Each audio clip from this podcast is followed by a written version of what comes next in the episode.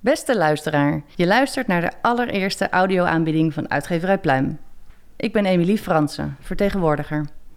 Tegenover mij zit Marike de Groot, boekverkoper bij Boekhandel Pantheon in Amsterdam en organisator van Marike's Boekenlab. Marike zal de auteurs kort interviewen die de boeken hebben geschreven van deze zomeraanbieding. Zo kunnen jullie voorproeven van de boeken die binnenkort gaan verschijnen en kennis maken met de auteurs. Welkom Marike, ik geef het woord aan jou. Dankjewel Emilie. Ik zit hier met Henk Rijks. Dag Henk. De auteur van De Overblijfvader. Jullie kennen het al, het boek. Maar nu komt hij voor een mooie midprijs in de winkel te liggen.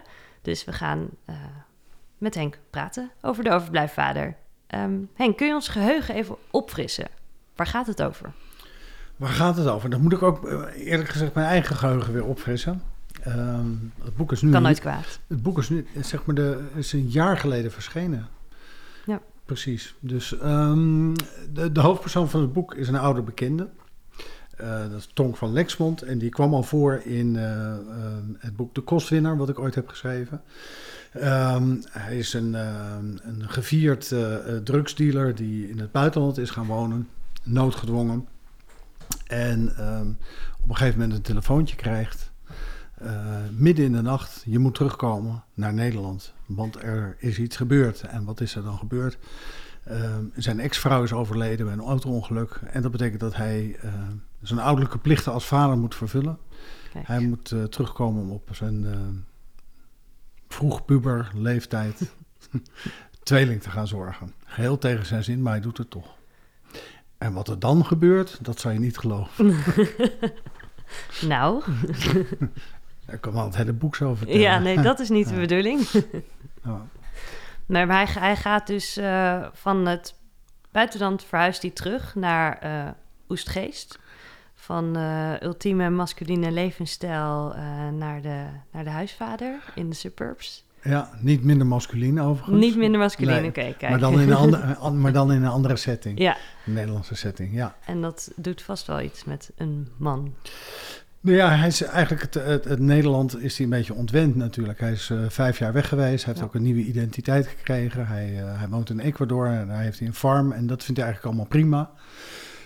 Hij fokt paarden en koeien en dat soort spul. En hij staat daar in hoog aanzien. En hij komt terug in Nederland en dan is hij eigenlijk weer gewoon een no-no. Ja. Hij wordt natuurlijk ook een beetje met de nek aangekeken. Wie ben jij? Je bent natuurlijk de ex van. En wat ga je doen met die jongens? Nou. Dat betekent dat hij zich ook weer een beetje moet gaan invechten in dat hele milieu. Waar hij aanvankelijk helemaal geen zin in heeft. Maar uiteindelijk omwille van die kinderen dat dan toch doet. Of op zijn minst even probeert. Dat is aardig. Ja. Dat zijn vader hard laat spreken. Ja. Dat is ook het enige aardige aan die man hoor. Ja, want het AD noemde De Overblijfvader een schelmenroman. Dat maakt de hoofdpersoon Tonk tot een soort Reinaard de Vos. Als Reinaard soms een beetje gemeen en schurkerig. Misschien iets te gemeen en schurkerig om een schelm genoemd te kunnen worden. Hoe zie jij die verhouding tussen Reinaard en Tonk? Welke kant van schelm, schurk zit hij?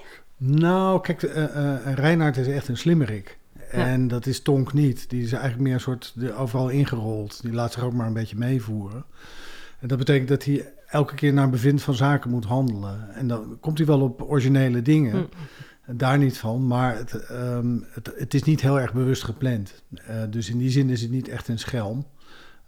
Het is eerder, ik vind hem eigenlijk wat meer een soort bangerik, een scheitenbroek. Okay. Dan dat hij heel erg berekenend manoeuvreert. Het overkomt hem allemaal maar een beetje.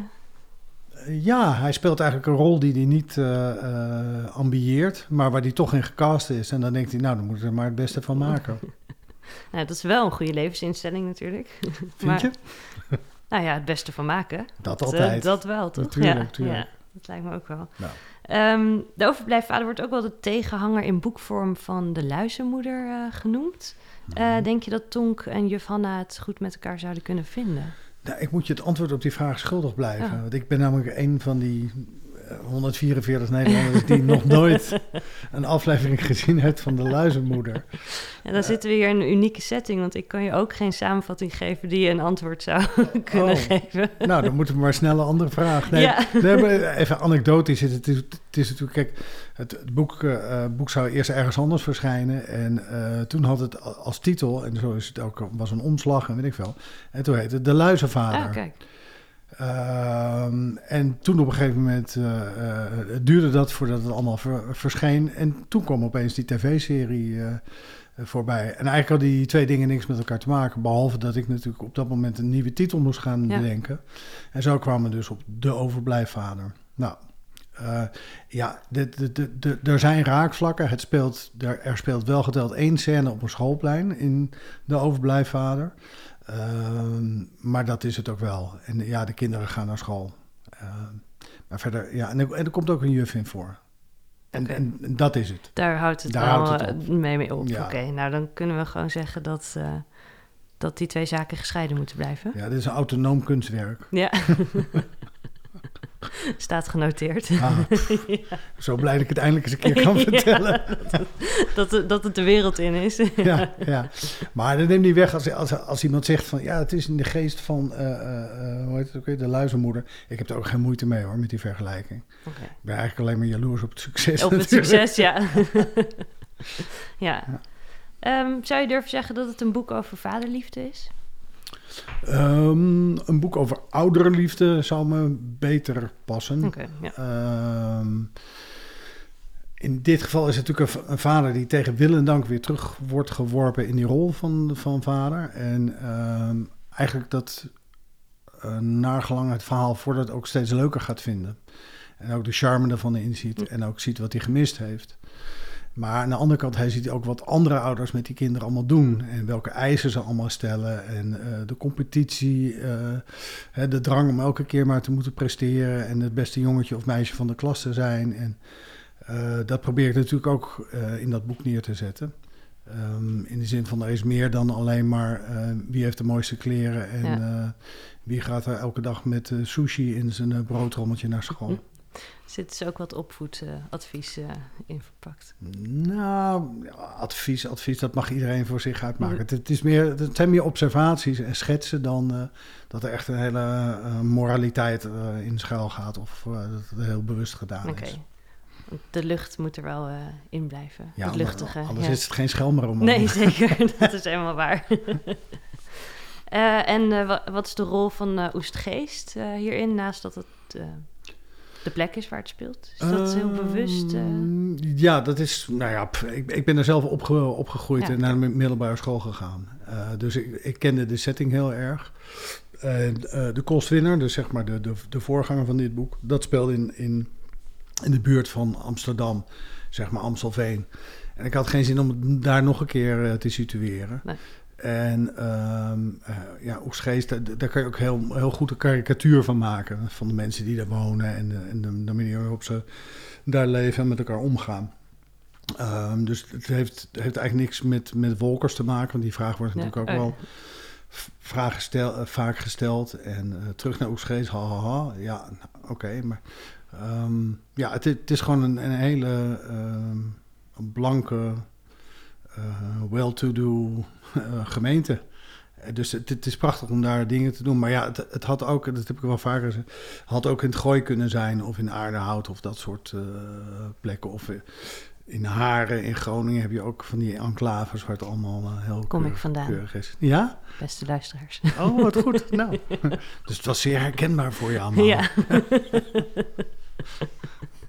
Ja, ik denk dat die karikatuur daarin zeker is gelukt. En helaas lang niet altijd zo karikaturaal is als, voor de inwoners gevreesd moet worden. Oh, weet je, het is ook geen kwade opzet, maar het moet af en toe wel een beetje schuren, vind ik. Ja. En dat is natuurlijk ook wel grappig, de reacties die je krijgt op zo'n boek van mensen die het gelezen hebben. Die zeggen allemaal van, oh ja, ik ken daar ook zo een. Het gaat ook over mijn buurvrouw of over mijn buurman. Maar ze betrekken het nooit op zichzelf. Ja. En dat is wel heel... vind ik dan weer heel lollig. Vind ik heel grappig. Ja, Nou, ik denk dat het heel grappig ook goede woorden zijn om dit mee af te sluiten. Want dat is De Overblijfvader, zeker. Mooi. Veel dank, Henk. Ja, ook hartelijk dank. Vond het een leuk gesprek.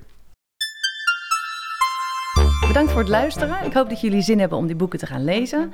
En dat jullie de boeken in grote stapels in de winkels leggen.